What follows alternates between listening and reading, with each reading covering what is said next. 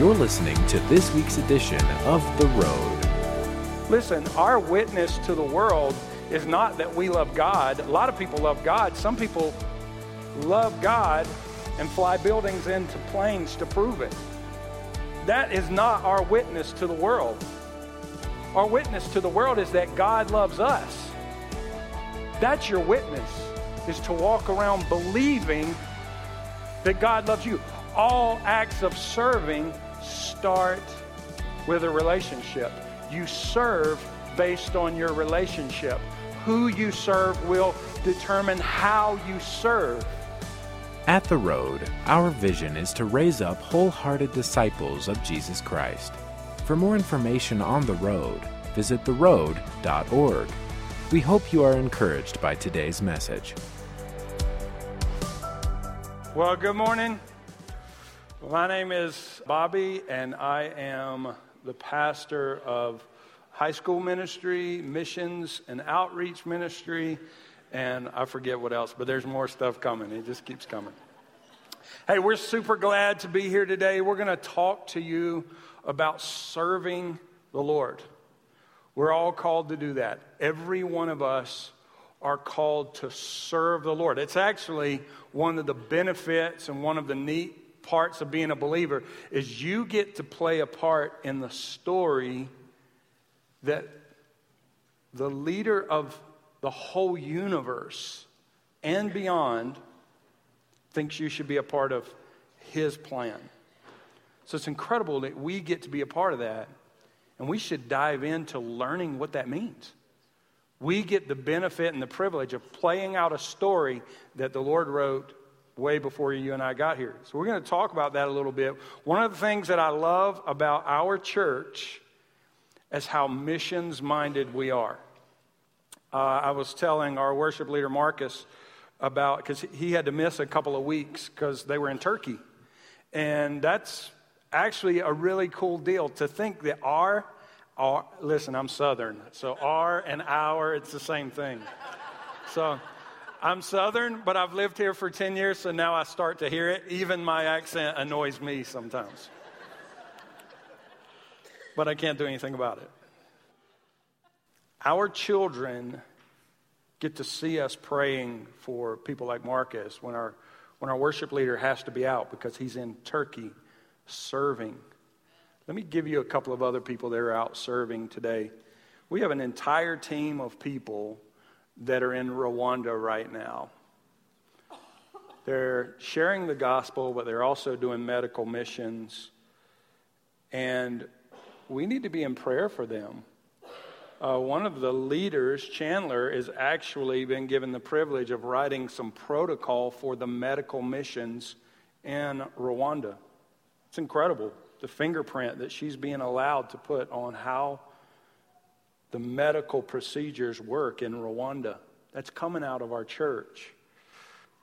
There's another group that's uh, in Kenya right now working on building a school project. That's incredible. We have another group right now that is in Wales teaching doing ministry. they they've arrived there safely. We have a group that is in Guatemala right now as we speak. They arrived there safely and their luggage did not. if you've ever done much in missions, you just roll with it. You just realize you always pack the true essentials in your carry on bag because you know you could be using that for the entire time you're there. And then you guys remember us praying for the team that was headed uh, to Iraq. And so we're going to go right now and pray for uh, all of our missionaries and, and send an extra prayer throughout the time that the Lord brings it to heart. Send an extra prayer up to Victor Marks and his whole team uh, because that mission is a little more challenging and they're facing some of those challenges even as we speak. And they desperately need their church praying for them while they're doing what they're doing. So let's go and let's pray to pray right now. Father God, we come to you right now with the strong arm of heaven. We pray that you reach down for all of these missionaries, Lord God. Lord, we don't only pray for their safety, God, we pray for their success. You sent them on mission, and there's a task in front of them. That task cannot be done without you. And that's the beautiful part of serving you, Lord, is we don't serve for you, we serve with you. And so, God, we pray that you be the leader of all these missions. Father, we pray that you be the way that all things will be accomplished. And Father, we know that all things work together for the good, that those who love the Lord and are called according to his purpose. And every one of these people are going, God, because they're called according to your purpose. So we pray that you work your good will. Put a barrier, a strong barrier of protection around these people, Lord. Put courage in their hearts. Put the Spirit of God clearly, tangibly in their presence. And go before them, go behind them. In Jesus' name, amen. So, every one of us is called to serve. All of us. We're called to serve the Lord. But what does that look like? We're going to take um, that scripture that we just read out of, out of Matthew chapter 26. We're going to take one verse out of Matthew chapter 26 and we're going to dive into that. So if you guys could just take your Bibles and go to Matthew chapter 26. Look in verse 38. No, 39, sorry. In verse 39, it says, going a little further, he fell with his face to the ground and he prayed. And this is what he prayed. He prayed, Oh, my Father, if it is possible, let this cup pass from me. Nevertheless, not as I will, but as you will. I want to look at that and I just want to stay right here and I want to break that scripture down for us because every one of us are called to serve. What does it look like? What does it look like for you and I? Every one of us are missionaries. And that's a paradigm shift, right? Missions is this thing that you raise money for and then you go for a week and then there's always a free day at the end. That's what missions in America is, and that's not what missions really is. First of all, I'm convinced that you don't have to go to be on mission. Every one of us are on mission. What's your neighbor's name? What's your neighbor going through? I mean, your literal neighbor, the one to the right or to the left of you in your cul de sac or on your street. What's your neighbor's name? Some of us don't know, do we? What are they going through? Most of us don't know. And what prayer request have they come to you with that you're praying for and you're checking in and saying, hey, how's that going? We don't know. We don't know because we have garage door openers and they're in our car. So all we have to do is we pull up in our car and we press the button and we drive in and we press the button again and then we go into the house. And most of us are not carrying properly the hope that we have in Christ Jesus. So the scripture says, always be prepared to give a reason for the hope that you have in Christ Jesus. Now, let me tell you, that spins evangelism and puts it on its head.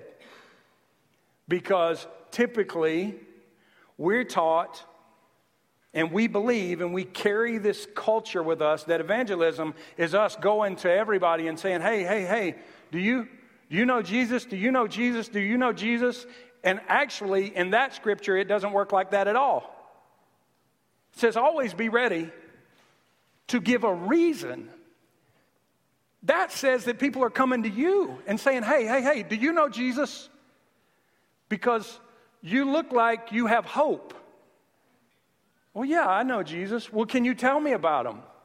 Always be ready to give a reason means that people are coming to you and asking, hey, where's this coming from? Why are you so different? Why are you not mad? Dude, you're like 50 years old. You look like you still enjoy marriage. well, yeah, it's getting better. How is that possible? Well, I submitted myself to the Lord And these great things are happening because I'm putting the Lord's principles into practice. Oh, wow. Like, dude, you're like 50 years old. You still enjoy work. Well, yeah, I do my work as unto the Lord. Oh, wow. You, you know Jesus? Yeah, people should be asking us that. We're all missionaries. Every one of us should be missionaries in our marketplace. Now, I want to embarrass us by asking this question and asking for a response. This is rhetorical. When's the last time someone's asked you? Where do you get your hope from? When's the last time that's happened? When's the last time you led someone to the Lord? When has that happened? Well, I leave that up to the Lord. Yeah, I get that, but when's the last time you've labored to see if God is doing some work in someone's life? We're all missionaries. And the best way to do that is to serve. And so I want to look at this. So the scripture says, Oh, my Father. Oh, my Father. Do you know that that's a groundbreaking statement? Do you know that that actually was almost blasphemy to speak like that? You know that when they decided to kill Jesus, it was for two reasons. One was because he healed on the Sabbath, and another because he had the audacity to call God his father. It's the first person to ever do it. No one had ever done it. No one had ever spoken in the first person, calling God father. It was this paradigm shift that it didn't sit well on their ears. They did not like that. The audacity to think that you could have that close of a relationship with God, that's blasphemy. Listen, our witness to the world is not that we love God. A lot of people love God. Some people love God and fly buildings into planes to prove it. That is not our witness to the world. Our witness to the world is that God loves us. That's your witness, is to walk around believing that God loves you. All acts of serving start with a relationship. You serve based on your relationship. Who you serve will determine how you serve. Let me explain. When my wife and I were much younger, we had our first kid. I decided we, oh, before we had our first kid, I decided I should go to Bible college and actually get educated. And that didn't work out for me very well. So it was super hard to pay the bills, go to college, and uh, work a job. I was working as a server in a restaurant. And uh, I started out in this one restaurant, and it was a chain restaurant. And we weren't making any tips. I did not like our supervisor. I didn't have anything necessarily against him. I just I didn't like him that much because he flirted with our female servers.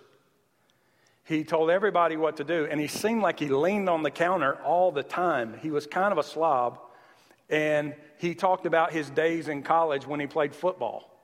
That's what he did the whole time.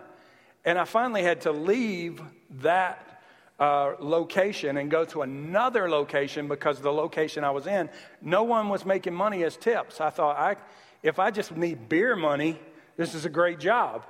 But I actually have to have food money and house money and all of so I got to go somewhere else. So there was another restaurant across town, same company, same chain, but they were booming. They were making money. And the crazy thing was, was the first location was in a very affluent part of town. The second location was in a place that was known for, it was a rough part of town. It's called Lively Shively. If any of you are from Louisville, you know what I'm talking about. But we got there, and we were making money. But the boss was different. He was a different guy. His name was Butner Bell. He was African American, bald headed, ex military, just toe the line. Probably 50, 60 years old, slim, fit. This is what I expect of everybody. But I'm telling you, the previous supervisor, I don't even know his name. I can't tell you that guy's name. I can tell you his face, but I can't tell you his name. Butner Bell, I will never forget his name. The thing that was different about Butner Bell is I actually believed that he cared about me. I remember one time I sprained my ankle and I didn't have a choice. I had to work. So all these other younger guys just can call in. I couldn't call in. I had to work. And so Butner show, Mr. Bell shows up to work with an ankle brace. And turns out he also played sports in college. And, uh, but he just didn't brag about it. That day was in the past. And so he brought me some of his old ankle braces. And he brought me an ankle brace. And I remember one time he called me to, the, to his back office, and I thought I was going to be fired for whatever reason. I'm always like paranoid about that stuff. So I thought, man, I'm in trouble because why would this supervisor call you into his office? So he calls me into his office, and he has a bottle of wine on the, on the desk. And uh, this is when I was firmly Baptist. I never, I didn't have any wine. So he has a bottle of wine on his desk, and he says, Hey, this is really good wine. I want you to take this home to your wife. And I was like, For what? He said, Just because. And we sat and we talked for I don't know how long, and he wanted to know how we were doing, how marriage was going, how uh, Brooklyn was just born, and he wanted to know how that was going. And he would love on me. I remember one time because we lived in Lively Shively, Shively, we thought our home was being broken into. My wife called me, and there was somebody literally trying to get into our window. And so I have like pockets full of money because I haven't cashed out yet. And I go to uh, uh, Mr. Bell and I say, Hey, I, I got to go. My house is being broken into. My wife just, he said, Go, go. It, you know, the other guy would have said, You got to cash out. You can't leave here with money in your pocket. He said, Go, go, go. You got to go. And so I get in the car, I speed over to the house. A guy literally is trying to get into my window, and I'm like, dude, what's up? and uh, he's like, oh, I knocked on the door, man, and nobody came to the door. My car's broke down, and I need some help with gas. And I was like, you knocked on the door? He said, yeah. I could tell somebody's in there, but they didn't come to the door. I said, that's because they didn't want to talk to you. That's what the door's for. And I was pretty hot because he was trying to break into my house. And uh, so I sent him on his way and I went back to work and no problems. That relationship with Butner Bell dictated how everybody served. That's why we were making so much money. He was such a great guy that it didn't matter what table we were serving, we all were working for Butner Bell. We all wanted to please him. Jesus spent so much time with God. He spent so much time with the Lord because who you serve determines how you serve. And so some of you might say, Bobby, I don't even know where to start. Start by having a deep, good relationship with the Lord. So many of us want to work for God. I'm a victim to this. I want to work for God because I feel like if I can do enough, then somehow I get closer into His good graces. Somehow He loves me more. Somehow He'll overlook all the mess that I bring into the faith by being a mess.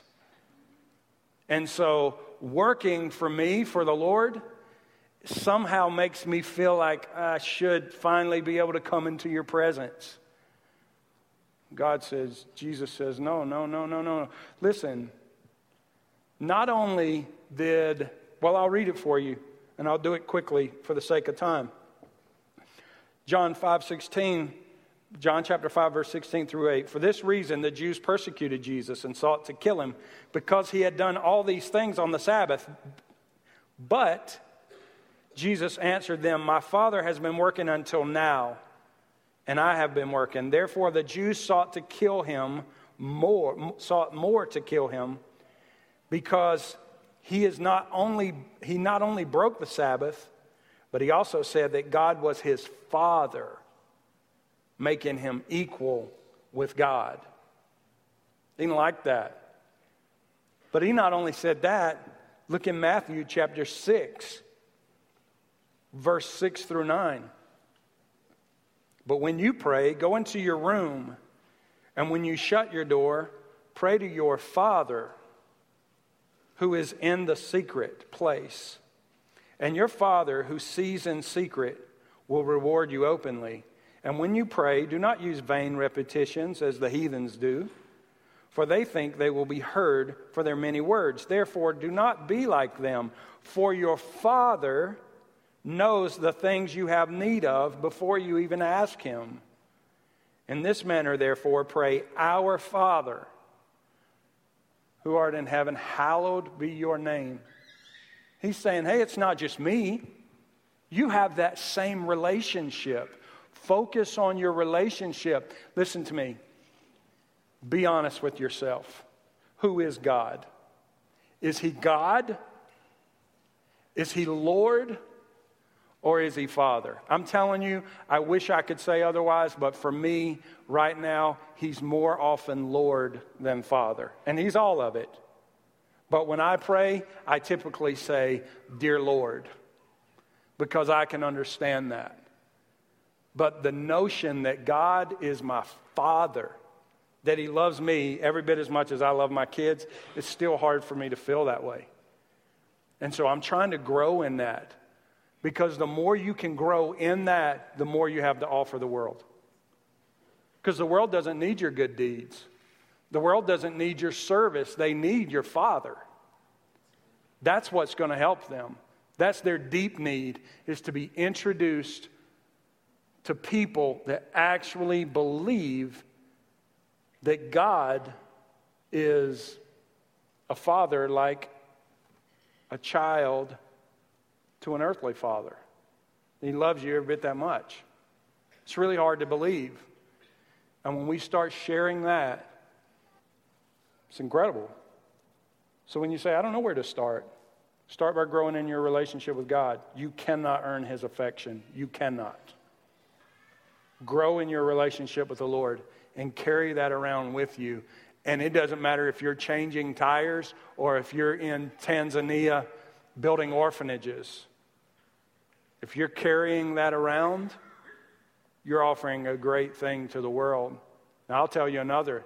If you don't know what it means to have an intimate relationship with God, it doesn't matter if you're changing tires or if you're building orphanages, because you're not offering much to the world. People need the Lord.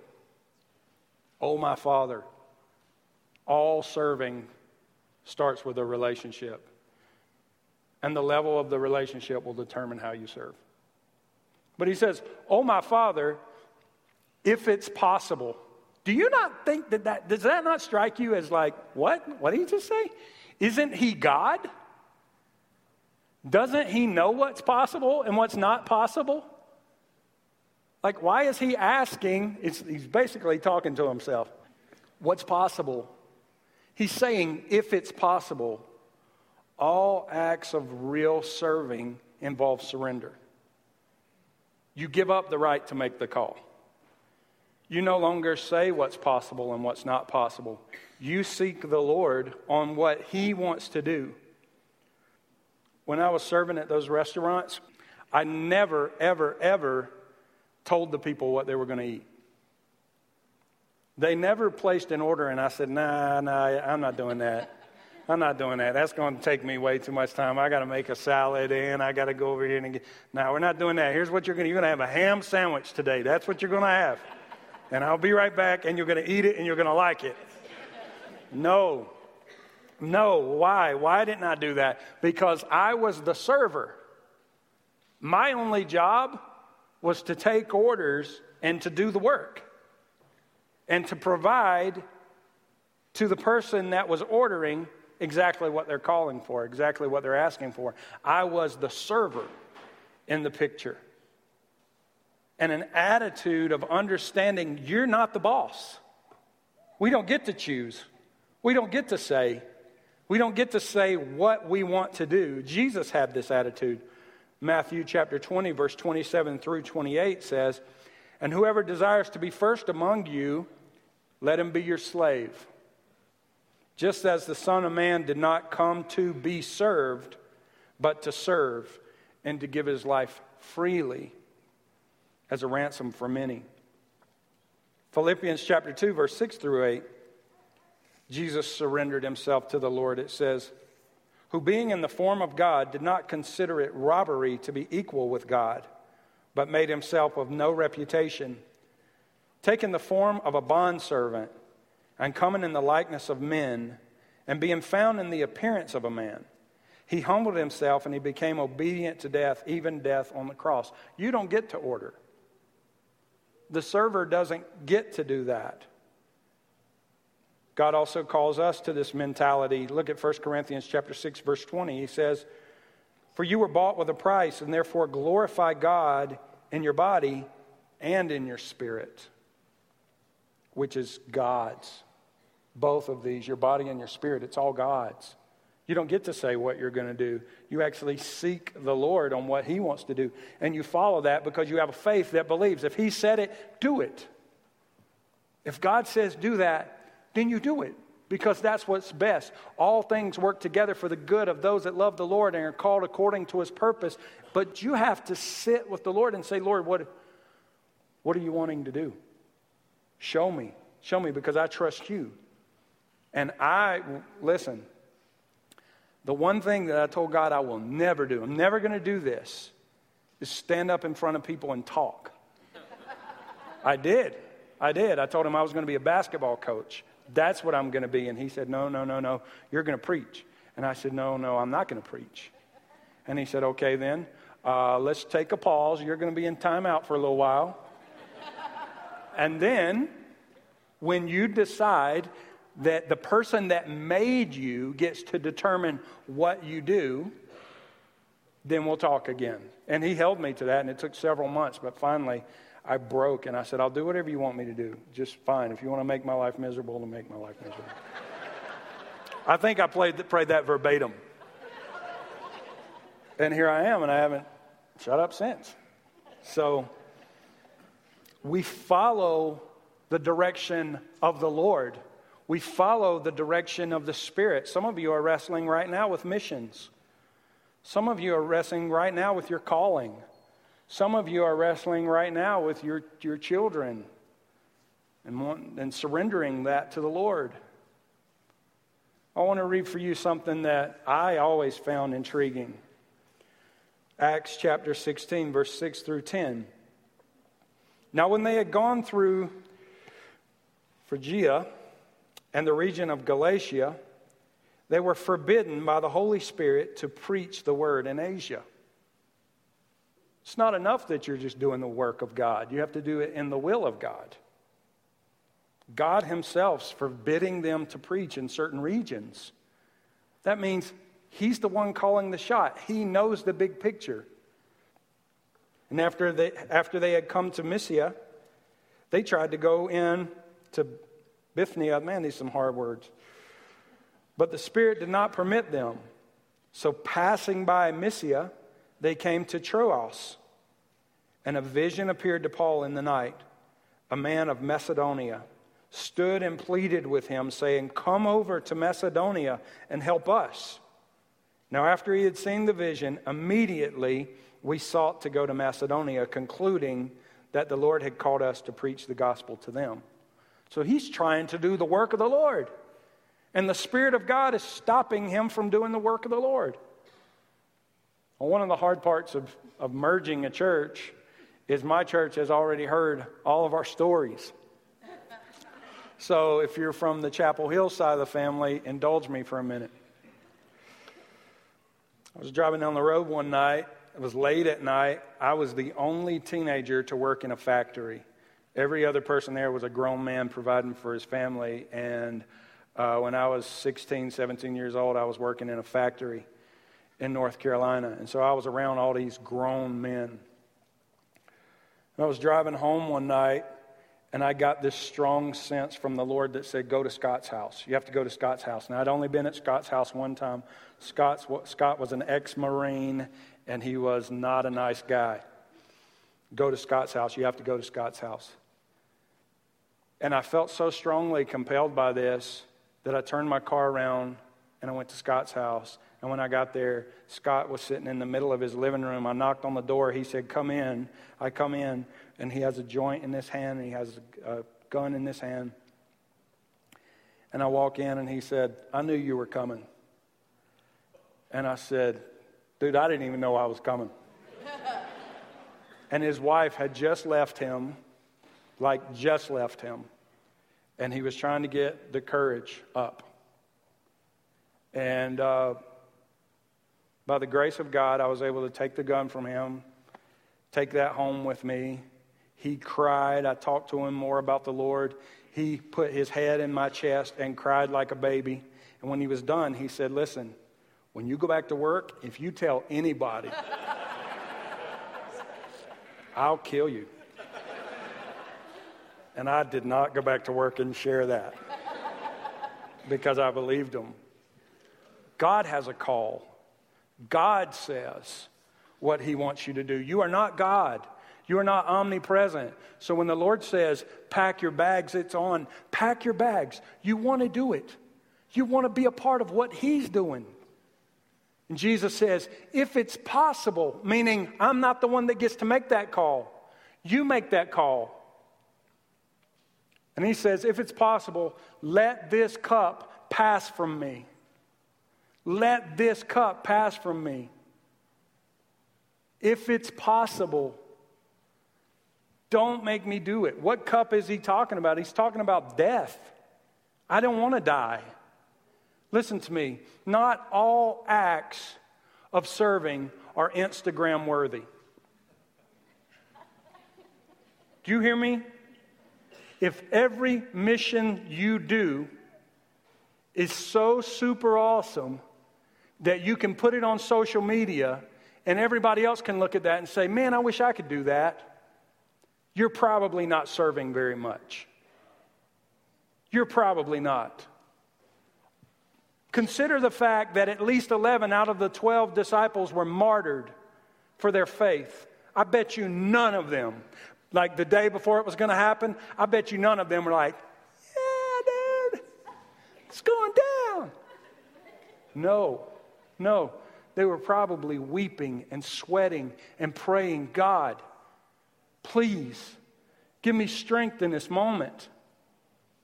And if we're not doing that, we're probably not serving much. And listen, again, I can't stress it enough. You do not have to go to Asia to live a life of serving in the way that the Lord called you to. But you should be doing some things that you don't want to do. How many of you have ever served in a restaurant? Raise your hand. You know what it means to choose a table and say, No, that's not my table, that's your table. You know what I'm talking about? When people come in and you know you're going to be worked to death and you, you're not getting any tip, you avoid those tables. When I was serving, everybody knew I was a Christian.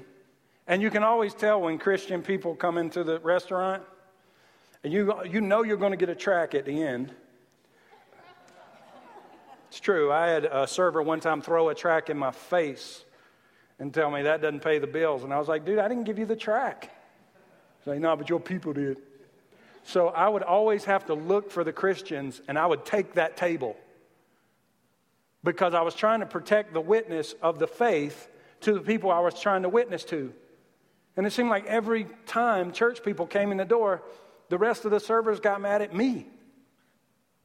Listen, we don't get to choose what tables we serve. We don't get to oh, I'll do that. Oh, I am. I'm not serving that table. When you choose every table that you serve that's self serving, you're doing that based on what you're going to get out of it. But when you say, no, no, no, you're here and I'm going to serve you, serving God means serving others. I used to serve Butner Bell. He was my boss. But at the end of the day, I never brought food to his table ever. I always brought food to other people's table because I was serving him. And serving God means serving others. And when he says, Let this cup pass from me, he's actually saying, I don't want to die. Now, let me close with this. Who has something to drink? Anybody got something to drink? Is there anything in it? Let me see it. All right. There's not much in it, man. You know what that last 10% is. Do you care if I drink from this cup? Okay. Last 10%. So you guys are all thinking, that's nasty. Like you don't even, you're just drinking out of somebody's cup, and that's kind of gross. And it is kind of gross. I mean, he only has like this much left in the cup, and it's kind of gross. And then you're also asking, well, why would you ask her if you can drink from this cup? And Jesus says, Father, if it's possible, let this cup pass from me. Well, guess what? That's not Jesus' cup. And it's also not God's cup. So why are they talking about your cup? This is your nasty cup. The scripture says when he died, he died with your sin on the cross. He's saying, God, I don't want to drink from their nasty cup. I didn't do anything wrong. I didn't take on sin. I didn't indulge in, in stealing. I didn't uh, indulge in dishonesty. I didn't indulge in lust. That's nasty. And God says, You got to do it. There's no other possible way. You have to do it. And He did it. And we don't get to choose whose table we serve. So if you're always serving people that look like you, smell like you, laugh like you, joke like you, you're probably not serving in the way that God wants you to serve because God drank the vilest sinner's cup. And if we look around two years from now, three years from now, and we're still in a church where everybody looks like us, probably not serving at the capacity and at the level that God would serve. But if we'll say, Lord, we'll serve anywhere, we'll serve anybody. I'll drink from a homeless person's cup, I'll drink from a prisoner's cup, I'll drink from a cup of a woman that's been divorced five times. You just show me what cup I'm supposed to drink from, and I'll serve them. I'll drink from that cup. I'll close with this. There was a guy I used to know, I still know him, but we don't have a strong relationship. Just time has separated us. And I saw him a couple weeks ago. He's a homeless guy. Sleeps in his car. He slept in his car for as long as I've known him. He's a hard worker, by the way. Cleans windows for a living. He's a hard worker, but he has some issues, and he has to sleep in his car.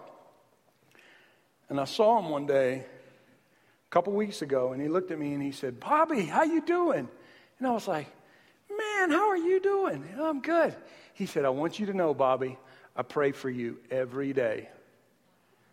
And I said, Oh, that's sweet. Thank you, man. Thank you. And he looks at me and he says, And I want you to know I pray for your dad, Alan, every day. I was like, What? He said, And I want you to know I pray for your brother, Chris, every day. And I want you to know that I pray for your brother James every day. And I want you to know that I pray for your brother Alan every day. And he just started going down the line. And I thought, oh man, this guy's not just faking it, he's for real doing it. One of the homeless people that we would pity when we see on the side of the road. He's really getting after it. And I got to learn, man, don't judge people by their cup. Don't do that. Just serve the Lord. Serve the Lord. You've been listening to The Road. We hope you have been blessed by today's message. To connect with us further, visit theroad.org. If you are walking through a difficult time, we want to pray for you go to theroad.org, click on the Ministries tab, and go to our prayer page to send us your prayer request. Thank you for tuning in today, and be sure to listen to the next edition of The Road.